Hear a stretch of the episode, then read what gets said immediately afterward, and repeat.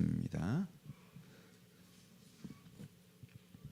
역대하 26장 5절에서 15절 말씀.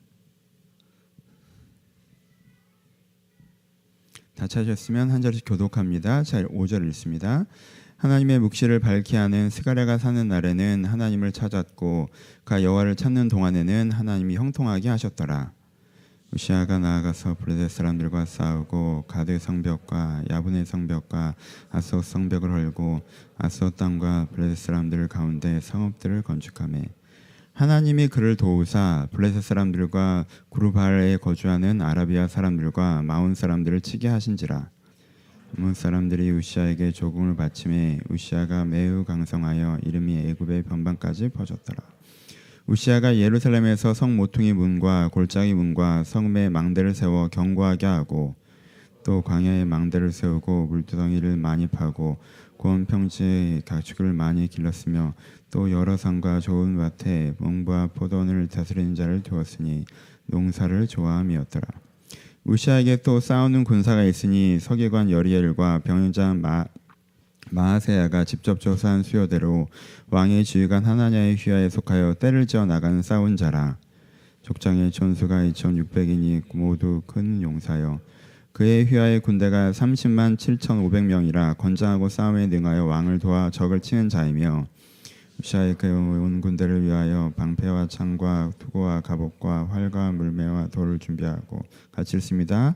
또 예루살렘에서 자주 있는 자연들에게 무기를 고안하게 하여 왕대와 성곽위에 두어 화살과 큰 돌을 속에 던지게 하였으니 그의 이름이 멀리 퍼짐은 기야 도우심을 얻어 강성하여 짐이었더라. 아멘. 안녕하세요. 예, 오늘은 한 구절을 같이 아, 설교한다라고 말씀을 드렸습니다. 지난주, 이번 주, 다음 주 같은 구절 역대하 16장 9절을 본다고 말씀을 드렸죠. 이건 제가 읽어 드릴게요. 여호와의 눈은 온 땅을 두루 감찰하사 전심으로 자기를 향하는 자들을 위하여 능력을 베푸시나니라는 구절입니다. 이 구절로 지난주, 이번 주, 다음 주 3주를 나눈다고 말씀을 드렸고 마음에 새기셨으면 좋겠습니다. 오늘은 임직식이 있어서요. 주일 예배를 좀 짧게 드리고 한 1분 있다가 이어서 임직 예배로 예, 드립니다. 그래서 오늘은 두 번의 예배로 이어집니다. 그래서 오늘 주일 예배는 좀 짧게 평소보다는 짧게 나누도록 하겠습니다.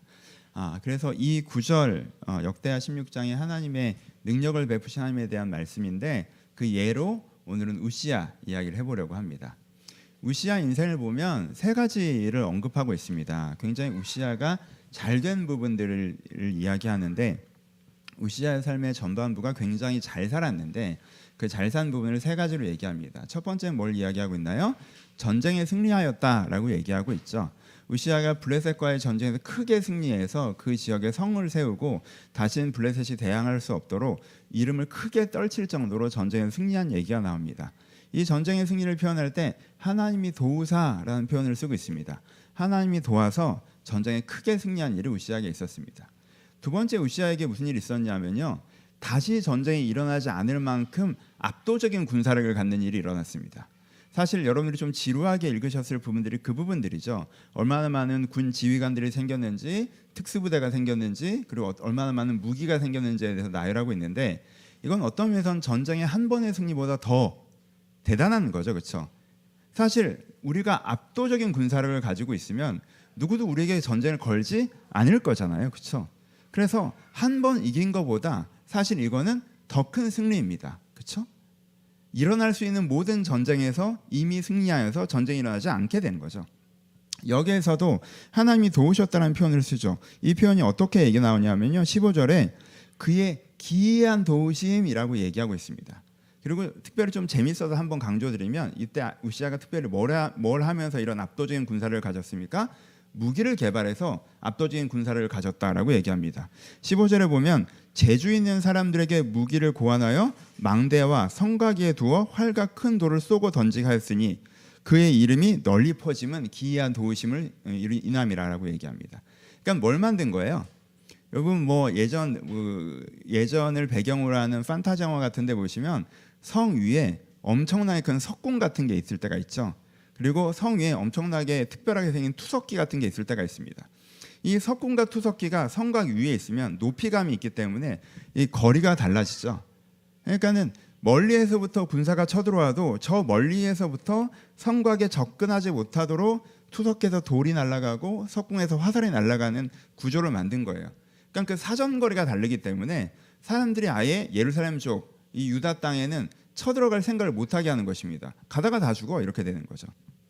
그러니까 이 발명이 이루어졌는데 이 무기 개발에 뭐가 있었다라고 표현해요. 이- 뭐- 이 무기 개발에도 하나님의 기이한 도우심이 있었다라고 표현하고 있습니다. 그래서 다른 사람들이 전쟁을 일으키지 않을 만큼의 압도적인 군사를 갖게 됩니다. 세 번째는 우시아 시대에 뭘 갖게 되죠? 어, 재정적인 풍요를 갖게 됩니다. 거기에 대해서 어떻게 이해하고 있냐면요. 우시아가 농사를 좋아하였다라고 표현하고 있어요. 여러분 왕이 농사를 좋아한다라는 표현을 했잖아요. 그럼 굉장히 큰 칭찬입니다. 그렇죠? 우리가 세종대왕을 얘기하거나 어떤 성군을 얘기할 때 직접 농사를 지어보고 이런 것들을 많이 얘기하죠. 그것만큼 백성들의 삶에 직접 관심이 있고 백성들의 생활을 어떻게 개선할지 직접 관심이 있는 게 없는 거죠. 그렇죠? 왕이라고 하는 존재는 농사가 뭔지도 잘 모르고 왕자에 앉아서 정치만 하는 존재, 전쟁이나 다른 나라의 외교를 주로 하는 존재가 고대사의 왕이었단 말이에요. 근데 이 왕이 뭐에 대한 관심이 갖는 거예요? 서민들의 생활에 관심을 갖는 거죠. 그렇죠? 아, 그래서 뭘 합니까? 저수지를 많이 파죠. 망대를 세우죠. 그래서 벌판에다가 망대를 세워서 이 사람들이 목축하는 데 어려움을 당하지 않도록 저수지를 많이 쌓아서 이 사람들이 농경하는 데 편리할 수 있도록 한다는 거죠. 이렇게 망대와 저수지라는 국가 시스템을 세워주면요, 거기에서 농사 짓는 사람들과 목축하는 사람들이 더 많은 부를 얻을 수밖에 없죠. 그것들을 제공한다는 거예요. 그것 자체가 이 시대 우시아 시대가 굉장히 풍요로운 시대였다는 걸 알 수가 있습니다. 우시아는 그러니까 굉장히 대단한 왕이죠. 부국강병을 이루어낸 왕입니다. 세 가지 축복을 받았습니다. 세 가지 일이 벌어집니다. 하나, 일어난 전쟁에서 승리하는. 두 번째, 전쟁이 일어나지 않을 만큼 압도적인. 그렇죠? 세 번째, 내가 갖고 있는 삶의 풍성. 이 세 가지를 받은 것이죠. 요즘식으로 얘기하면 무엇일까요? 우리의 삶에 이런 일들이 벌어진다고 생각하면 첫 번째, 우리의 인생에도 전쟁들이 있죠. 한국 사회에서는 기본적인 전쟁이 일단 입시부터 시작하고 이게 첫 번째 전쟁이잖아요. 예, 사느냐 죽느냐, 이기느냐 지느냐. 지면은 내 인생이 크게, 이기면 내 인생이 크게 달라지는 그렇죠? 취업도 이런 전쟁이라고 얘기합니다. 그렇죠? 근데 이건 눈에 보이는 전쟁만이지 여러분 이 정도 되면 내가 좋은 대학 가고 취업한다고 끝이 아니라는 걸 알고 계시죠? 직장에 들어가서도 결정적인 전쟁의 지점들이란 게 있죠. 사업하시는 분들은 매일이 전쟁터이기도 하고요. 또 관계적으로도 마찬가지죠. 결혼하는 것 자체가 요즘엔 전쟁처럼 한국 사회에선 얘기하고 있죠. 그리고 막상 결혼하면 모든 게 해결되긴 하지만 그게 사실 진짜 전쟁터로 들어가는 것이기도 하고요. 그러니까 우리 가운데 인생에서 이게 싸우면 큰일 나는 그 싸움들이라는 게 있다라는 거예요. 사실 입시가 싸움이 돼버렸고 공부가 취업이 싸움이 돼버렸고 내가 회사에서 하는 일이 저 사람이 살거나 내가 살거나 하는 싸움이 돼버린 부분들이 있죠. 그럼 내 인생에 일정한 싸움이라는 게 존재하는데 우시아의 관점에서 이 본문을 우리 가운데 적용하면 어떻게 되는 거예요? 하나님께서 도우사 그 싸움에서 승리하게 해주시는 거죠. 여러분 인생에서 벌어지는 싸움, 아 이걸 내가 어떻게 이기지? 라는 그 싸움에서 하나님께서 승리하게 해주는 경험을 하는 거죠. 두 번째는 무엇입니까? 이게 사실은 되게 인간적으로는 매력적인 구절이죠, 그렇죠? 싸움이 일어나지 않은 안정적 상황에 진입하게 해주시는 거죠. 싸움이 일어나지 않은 데는 안정적인 상황. 내가 그게 자산이 충분히 쌓여서인지, 내가 사회적인 위치를 잡아서인지, 혹은 개인의 역량이 탁월해져서인지, 이 석궁과 투석기는 개인의 역량을 상징하죠. 이 우시아라는 국가의 군사적인 역량이 탁월해져서 다른 사람이 아예 건드리지 못하는 거니까. 그러니까 내가 이 사회에서 역량이 탁월해지면 사실 내가 그것을 싸움이라고 인지하지 않죠. 내가 어, 일정 이상으로 탁월해지면 그냥 삶이 그냥 기회이고 내가 해나가는 것이고 이런 지점에 도달하죠. 그렇죠? 내가 가정적으로 내가 역량이 탁월하면 내가 자녀를 잘 양육할 역량이 탁월하면 육아가 전쟁이 아니게 되는 거고 내가 사회적으로도 일을 풀어갈 능력이 탁월하면 내가 사회생활의 전쟁이 아닌 게 되는 거고 내가 사업을 해나갈 역량이 탁월하면 내 사업이 전쟁이 아닌 게 되지 않습니까? 그냥 내가 하고 있는 역량을 펼치는 영역이 되는 거죠. 우시아에게 그런 일이 벌어진 거죠. 그리고 우리 사회에 지금 이 순간에 나에게 하나님이 이런 은혜가 있다면 하나님께서 나에게 역량과 어떤 상황들을 허락하셔서 내가 이 부분들을 알아서 펼쳐갈 수 있게 되는 그러니까 싸움이 시작되지 않는 안정감을 주시는 것입니다. 세 번째는 뭐예요? 우시아가 뭐라고 얘기합니까? 농사를 좋아했다고 얘기해요. 그리고 저수지를 만들고 망대를 세우고 그래서 잘 됐다고 얘기하는 거죠. 내가 먹고 사는 문제를 포함해서 일상적으로 살아가는 여러분 전쟁은 우리가 일상적으로 하는 게 아니잖아요. 여러분 석궁을 만들어 놓고 쓸 일이 있습니까? 그걸 진짜 쓰면 안 되죠. 일상적으로 하는 건 뭐예요? 농사잖아요. 일상적으로 하는 건 뭐예요? 목축이잖아요. 근데 내가 일상적으로 하는 걸 좋아하게 되고 순서를 바꿔도 상관없겠죠. 현대 사회에서는 내가 좋아하는 일을 하며 그것에 좋은 결과를 만나가는 것. 이것이 우시아가 누린 세 번째죠. 그렇죠? 그러니까 우시아가 누렸던 것들을 우리 삶에 그대로 적용한다면 여러분 인생에 이미 터지고 있는 전쟁에서 하나님께서 도사 승리하게 하시고 여러분 인생에 더 이상 전투가 발생하지 않도록 안정적인 상황을 주시며 여러분들이 좋아하는 것들을 하며 그것에 좋은 결과들을 만나가게 하시는 일들이 벌어지는 것이 우시아의 상황입니다. 그러니까 인간적으로 받을 수 있는 복의 정점을 우시아는 표현하고 있어요. 어떤 면에서. 아, 인간적으로 그렇죠. 그럼 우시아는 어떻게 이런 것을 경험할 수 있었느냐? 우시아는 왜 이렇게 됐느냐라고 얘기할 때 성경에서 뭐라고 표현합니까? 오늘 읽은 첫 절에 나오는 거죠. 하나님을 찾았고 그가 여호와를 찾는 동안 하나님이 형통하게 하셨다라고 얘기해요. 그렇죠? 하나님을 찾았다라고 얘기합니다. 그럼 우시아가 어떻게 했다는 거예요? 블레셋이랑 전쟁이 벌어지잖아요. 그럼 하나님 제가 블레셋이랑 전쟁을 합니다. 이 전쟁에 함께 해주셔서라고 하나님을 찾았다라는 거예요. 우시아가 저수지를 만들잖아요. 하나님 제가 농사를 잘하니까 저수지를 만들어야겠습니다. 저수지가 잘 만들어주게 해주세요라고 하나님을 찾았다라는 거예요. 하나님 제가 석궁이란 걸 만들어 보고 싶은데 주님 지혜가 필요합니다. 이 부분이 안 풀립니다. 하나님 제가 투석기란 걸 만들어 보고 싶은데 이 부분이 안 풀립니다. 지혜로운 사람들 좀 붙여주시옵소서. 하나님을 찾았다라는 거예요. 그러니까 그러니까 하나님의 기이한 도우심. 야 어떻게 일이 이렇게 풀리지? 어 되게 좋은 아이디어가 떠오르고 좋은 상황들이 만들어지면서 기이한 도우심을 말미암아 그 영역 영역에 하나님을 찾고 갈 때 하나님 그 영역 영역에 함께 하셔서 그 영역이 풀려지는 은혜가 있었다라는 거예요. 이것이 우시아 인생에 벌어졌던 일입니다. 여러분 우시아에서 평가하기에 성경에 많은 다른 역대기를 사금을 시간 쭉 하셨던 분들의 성경에서 왕들에게 제일 중요한 평가가 무엇입니까? 여호와 보시기에 정직하게 행했는가가 가장 중요한 평가입니다. 그렇죠? 그래서 악한 왕과 선한 왕, 아주 선하진 않아도 이 사람이 웬만하다 싶으면 그래도 좋은 축에 속하는 왕들은 어떤 평가를 받아요? 여호와 보시기에 정직하게 행했다. 여호와 보시기에 정직하게 했지만 진심은 아니었어. 그러더라도 여호와 보시기에 정직하게 했다. 여호와 보시기에 정직하게 했다. 여호와에게 정직하게 했다가 왕들의 기본 평가입니다. 근데 우시아에 대한 평가는 뭔지 아세요? 우시아가 그의 아버지 아버지 아마사의 모든 행위대로 요압 보시기에 정직하게 행하고 하나님을 묵시를 밝게 하는 스가랴에 사는 날 동안 하나님을 찾았고 하나님의 찾을 동안은 여호와께서 형통하게 하셨다는 거예요. 그러니까 문장이 깁니다. 다른 왕들보다. 앞뒤에 끌어드는 뭐 다른 인물과 맥락을 빼고 문장을 단순화시키면 그가 여호와 앞에 정직하게 행하였고 또 하나님을 찾았다라는 거예요. 그렇죠? 그냥 내가 하나님 앞에서 나쁜 짓 안 하고 신앙생활 바르게 해가는 것은 기본적으로 있는데 그건 다른 왕들과 같은데 다른 왕들과 다른 우시아의 특징 하나 나오고 있는 게 뭐예요? 그는 여호와 앞에 정직하게 행하는 것만이 아니라 하나님을 찾았다라는 거예요. 저수지를 만들 때나 석궁을 만들 때나 투석기를 만들 때나 그렇죠? 이 얘기를 들어요. 우리에게 이게 필요합니다, 여러분. 여러분 제가 되게 편안하게 이 본문을 설교합니다. 다른 시기에는 이 본문을 설교하려고 하다가도 멈칫거렸어요. 왜? 분명히 우리 성도들이 소원을 이루어 준다라고 듣고 에 목사님 거짓말하는 내가 소원을 물어본 게 한두 번인 줄 알아? 라고 이 설교를 귀에 듣기 좋은 사탄 같은 설교라고 생각할 것이다. 혹은 그렇게 생각할까봐 이 축복의 메시지를 잠깐 전한 다음에 뒷부분에 소원이 이루어지는 게 아니라는 얘기를 제가 구구절절 되게 길게 했을 거예요. 근데 제가 이미 그 설교를 했죠. 3주 전에. 그렇죠? 소원과 소망에 대한 설교를 했습니다. 이해하시죠? 기억하시죠? 여러분, 여러분들이 하나님의 사람이라고 하더라도 여러분들의 소원이 이루어질 확률은 30%가 크게 넘지 않는다고 얘기 드렸어요. 여러분들이 하나님의 사람이 아니라면 여러분들의 소원이 이루어질 확률은 10%도 되지 않다고 말씀을 드렸습니다. 내가 하나님이랑 생각이 다르고 하나님과 욕망이 다르고 하나님과 계획이 다른데 내 소원을 하나님께 들어줄 것이 얼마나 있겠습니까? 그렇죠? 그 얘기가 아니라고 말씀드렸어요.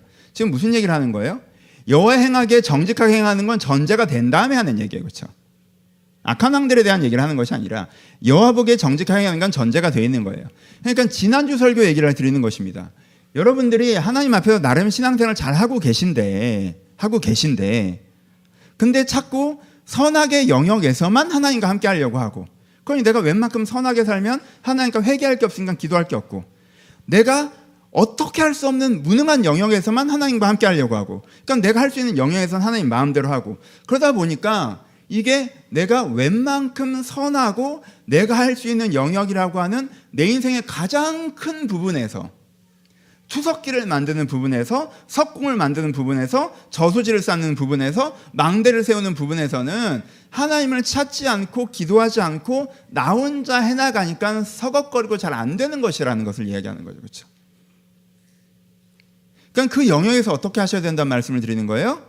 이건 그냥 어 그래요? 우시아가 그렇게 축복받았다고요? 그럼 나도 이, 이 위기를 넘어가고 싶어요. 나도 어, 전쟁이 안 일어나는 안정적인 정도의 재정과 능력을 갖고 싶어요. 나도 내가 재미 재미있어 하는 직장에 들어가서 좋은 결과를 만들고 싶어요. 우시아의 축복 나도 주세요. 이런 단순한 경로가 아니라 내가 내가 이런 두 부분에서 하나님을 제한하고 있던 걸 풀고 내 삶의 일반적인 모든 영역을 하나님과 교제해 갈 때. 여러분 인생에 여러분들이 할 수 있는 저수지를 쌓을 때도 하나님과 기도할 때 여러분 저수지 만들 때 있으시죠?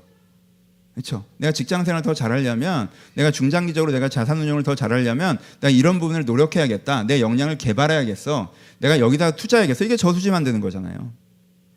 내가 이 세상과 조금 더 잘 싸워 나가려면 내 투쟁심과 내 능력치가 벗어나겠는데 내 전투력이 늘어가야겠는데 그럼 내가 이렇게 좀 내가 인간관계에서 내가 이렇게 좀 할 줄 알아야 될 것 같아. 이거 석공 만드는 거잖아요. 그럴 때 어떻게 하셔야 된다는 거예요? 기도하셔야 된다는 거예요. 그 삶의 모든 영역을 기도하셔야 된다는 거예요. 여러분들이 내가 악하지 않으니까 문제가 없다고 생각하는데 이 선한 나쁘지 않은 영역에서 여러분들이 혼자 살아가니까 하나님과 할 얘기도 없고 기도할 것도 없고 그냥 내 힘으로 하고 내 힘으로 하다 보니까 세상에서 샘플링하게 되고 그건 세상의 가치관과 그게 스며들어오고 그래서 세상 사람과 내가 크게 다르지 않고 메마른 심령으로 살아가고 그렇죠? 그게. 내가 성전에 들어가서 영원 구원은 기도하고 저수지는 내 힘으로 만드는 게 아니라 그렇죠? 내가 6월절과 안식일에 이곳이 하나님의 교회입니다라고 선언하고 저기서 내가 석궁 만드는 건 아 이거 사람 죽이는 거 만드는 건데 이거 참 이렇게 하는 게 아니라 내가 그 부분에서도 하나님을 초대해 가야 된다는 거예요. 그러면 그러면 그러면 여러분들 가운데 전쟁의 승리와 여러분들의 전투력을 향상시켜서 전쟁이 일어나지 않게 하시는 것과 여러분들의 좋아하는 일들을 하면서 여러분한테 결과가 나오는 지점까지 갈 수 있다는 거예요. 궁극적으로. 여러분 이 형통을 경험하셨으면 좋겠습니다. 여러분 말씀을 마무리합시다. 이 구절을 꼭 기억하셨으면 좋겠어요. 두 가지. 하나님은 온 땅을 두루 감찰하사 전심으로 자기를 향하는 자를 위하여 능력을 베푸시나니 그리고 이 구절, 오늘 했던 구절. 그가 하나님을 찾는 동안 하나님이 형통하게 하셨더라. 여러분, 지난주, 이번 주, 다음 주 동안 이 두 구절을 마음에 새기십시오. 두 번째 구절을 먼저 강조합시다. 여러분, 형통이라는 단어를 마음에 담으세요. 여러분, 형통이라는 단어가 좋은 단어입니까? 나쁜 단어입니까? 좋은 단어죠. 여러분, 우리가 기복주의에 대한 반발로 형통을 얘기하면 나쁜 단어처럼 얘기하는 여러분들의 그 죄된 편견에서 벗어나십시오. 어, 교회에서 형통을 얘기해 여기 기복주의인가 보다. 어? 하나님께서 축복 달라고 하는 그런 종교인가 보다. 아니야, 난 더 고급스러운 기독교를 믿는 거야. 난 내면의 변화 이런 것만 생각해. 여러분 그것도 절반만 가져가는 거예요. 내면의 진정한 변화 없이 삶에서 도움받는 것만 얘기하니까 그게 잘못됐다고 얘기하는 것이지. 우리는 내면의 변화만 얘기하고 삶에서는 하나님이 아무것도 함께 하신다고 얘기한 게 아니에요. 그렇죠?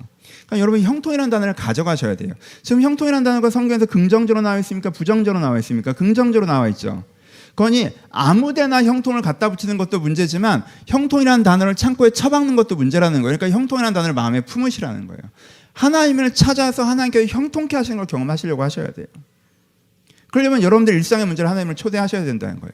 고집 부리지는 말고 하나님 무조건 이거 이렇게 해주세요. 그럼 내가 형통하게 하신지 알게요. 그렇게는 안 되죠. 누가 윗사람이고 누가 아랫사람이고 누가 위고 누가 아래입니까? 여러분들 계획들 하나님은 프로젝트를 실행하면 여러분들이 인정해 주는 거예요? 하나님 여러분들의 팀원입니까? 그렇게는 안 되죠. 하지만 그 문제를 하나님 여러분들을 초대하실 때 하나님께 그 문제에 함께 하실 것이고 여러분들이 생각하지 못하는 방향으로 여러분이 생각하지 못하는 때에 하지만 분명히 그것들을 풀어가실 거예요. 그건 이 형통이라는 단어를 여러분들 꼭 마음에 품으셨으면 좋겠습니다. 오늘의 첫 번째 결론입니다. 사실 훨씬 더 길게 하고 싶은데 우리가 예배가 한 번 더 있어요. 마무리를 해야 돼. 두 번째 결론.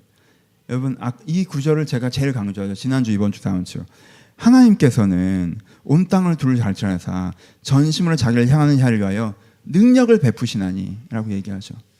여러분 형통이라는 단어 두 번째 능력이라는 단어입니다. 여러분 묻습니다. 여러분 여러분들의 능력으로 사십니까? 하나님의 능력과 함께 사십니까? 내가 일상을 딱 일요일 빼고 월요일부터 금요일 토요일 생각해 봤을 때 여러분들 솔직하게 여러분 능력으로 사십니까? 하나님의 능력과 함께 사십니까? 내가 내 능력으로만 살고 있다고 느끼면요. 여러분 아주 잘하시는 건 아니에요. 하나님에게는 방향성만 배우고 그 방향성대로 진리의 방향대로 내 능력으로 한다. 그건 하나님을 절반만 아는 거예요. 선하시는 하나님은 알지만 무슨 하나님을 모르는 거예요? 자기를 향하는 자에게 능력을 베푸신 하나님을 모르는 거예요. 그건 여러분 삶의 현장에서 하나님의 능력을 경험하려고 하셔야 돼요. 하나님의 능력을 경험하려고 하셔야 돼요. 하나님의 능력. 함께 여러분들에게 좋은 생각도 떠오르게 하시고 내가 일을 하거나 뭐를 하거나 육아를 하거나 교육을 하거나 뭘 사업을 하거나 뭔가 이제 막혀 있는 부분이 있을 때 내가 잠잠히 주님을 찾으면 하나님 이 실타를 어떻게 풀어갈까요?라고 하나님께 좋은 생각도 떠오르게 하시고 그 속에서 여러분들이 지쳤을 때 마음도 위로도 주시고 힘도 주시고 그 문제에 푹 빠져서 정신 못 차렸을 때 쏙 건져도 주시고 그리고 아 이게 내가 하긴 했지만 이게 내 능력이 아니다 싶게 뭔가 나를 탁월하게 하시고 그리고 또 때맞게 길을 열어주시고 그래서 내가 고백하기에 내가 여기까지 온 게 내 능력이 아니다. 내 능력이었으면 여기까지 못 탔다. 그렇게 고백할 수 있는 그런 삶을 사셔야 합니다. 형통과 능력을 오늘 여러분들의 마음에 품으셨으면 좋겠습니다. 여러분 삶의 현장에 하나님을 초대하셨으면 좋겠어요. 그래서 여러분들이 잘 해 나가고 있는 일상적인 영역에 하나님이 함께하게 하셔서 여러분의 직장에, 여러분들의 육아에, 여러분들의 취미 생활에, 여러분들 일상적으로 고민하는 그 일들 가운데 하나님께 조명하시는 그, 그 조명하심을 얻고 또 하나님께 주는 그 능력을 얻어서 하나님과 함께 그 영역을 만들어 세워가시기를 주님의 이름으로 축원합니다. 우리 같이 기도하시겠습니다. 여러분 3주간 같은 설교를 합니다. 본문은 바뀌지만 재방송을 듣는 것처럼 익숙하시고 조금은 지루하실 거예요. 근데 제가 원하는 것은 여러분들이 즐겁게 설교를 듣는 그거 가는 게 보다 요 마음에게 새겨지는 것입니다. 여러분 이게 꼭 새겨졌으면 좋겠습니다. 하나님 남해순 교회 교인들 가운데 저는 형통이라는 단어에 대한 이런 무지가 있다라고 생각합니다. 능력이라는 단어에 대한 무지가 있다라고 생각합니다. 하나님 우리 안에 형통과 능력을 허락하여 주시옵소서. 내가 하나님과 내 일상에 동행하게 해달라고 여러분이 갖고 있는 여러분들 일상적인 부분들. 큰 문제가 아니지만 여러분들이 신경 쓰고 있는 그 부분들. 여러분의 직장의 문제, 가정의 문제, 여러분들의 교육의 문제. 그것들을 가지고 여러분들 기도점을 가지고 함께 기도했으면 좋겠습니다. 기도하시겠습니다. 하나님 아버지 주님 저희 삶에 함께하여 주시옵소서. 저희 삶에 함께하여 주시옵소서 주님. 아버지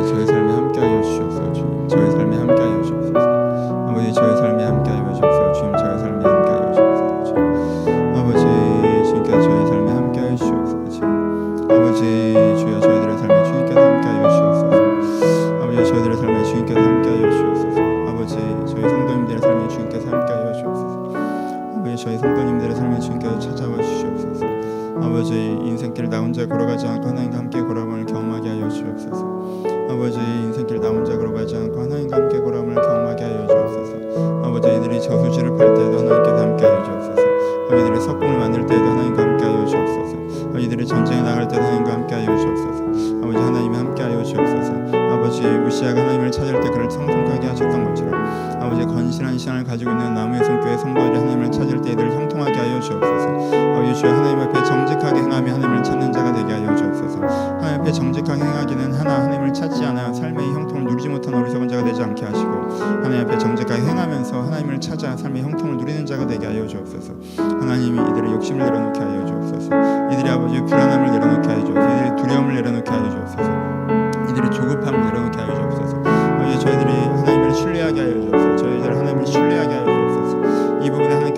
역사하신다는 것을 저희가 믿고 하나님을 신뢰합니다. 주님 주님께서 찾아와 주시옵소서. 아버지 하나님께서 찾아오시기를 소원합니다. 주님께서 찾아오시기를 소원합니다. 이 부분에 주님께서 찾아오셔서 하나님께 우리가 내 능으로 역사하는 것을 경험하게 하여 주옵소서. 주님 제가 옆에서 봐도 고민되는 부분들이 있습니다. 지치는 부분들이 있습니다. 주님께서 함께하여 주시옵소서.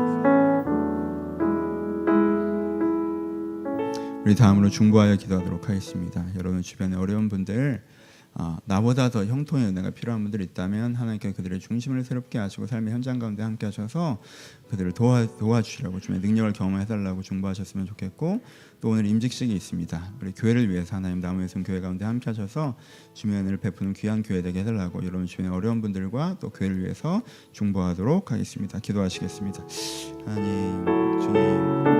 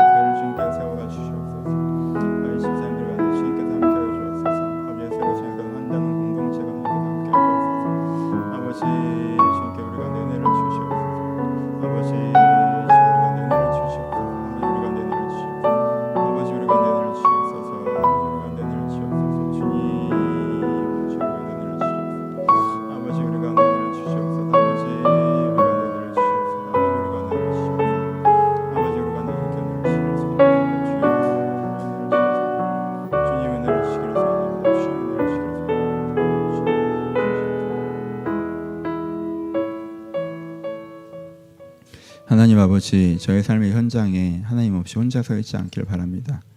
저희가 아, 저희가 일상적인 일들을 해나갈 때, 저희가 저수지를 만들 때, 저희가 망대를 세울 때, 저희가 목축을 할 때, 저희가 전쟁에 나갈 때, 저희가 석공을 만들고 투석기를 만들 때, 그 모든 순간에 하나님과 동행하여 주시옵소서. 우시아가 하나님을 찾아 형통을 경험했던 것처럼 하나님 앞에 정직하게 행하는 자가 하나님을 찾을 때 주님께 형통케 하시는 그네가 있는 것처럼 저희 삶에도 그런 일이 이루어지게 하여 주옵소서. 나무의 숨 가운데 이미 하나님 앞에 정직하게 행하고 계시는 많은 분들이 계십니다. 하지만 이들이 하나님을 찾지 못해 은혜를 경험하는 분들도 계십니다. 주민들 가운데 하나님을 찾는 마음으로 허락하시고 주의 주님을 찾을 때 이들의 삶의 현장 가운데 은혜를 베풀어 주시옵소서. 이제 우리 주 예수 그리스도의 은혜와 하나님 아버지의 사랑과 성령님의 교통하심이 지금도 주를 바라는 모든 자들 가운데 이제부터 영원토록 함께 했을지어다. 아멘. 감사합니다. 예배를 마쳤고요. 아, 이어서 1분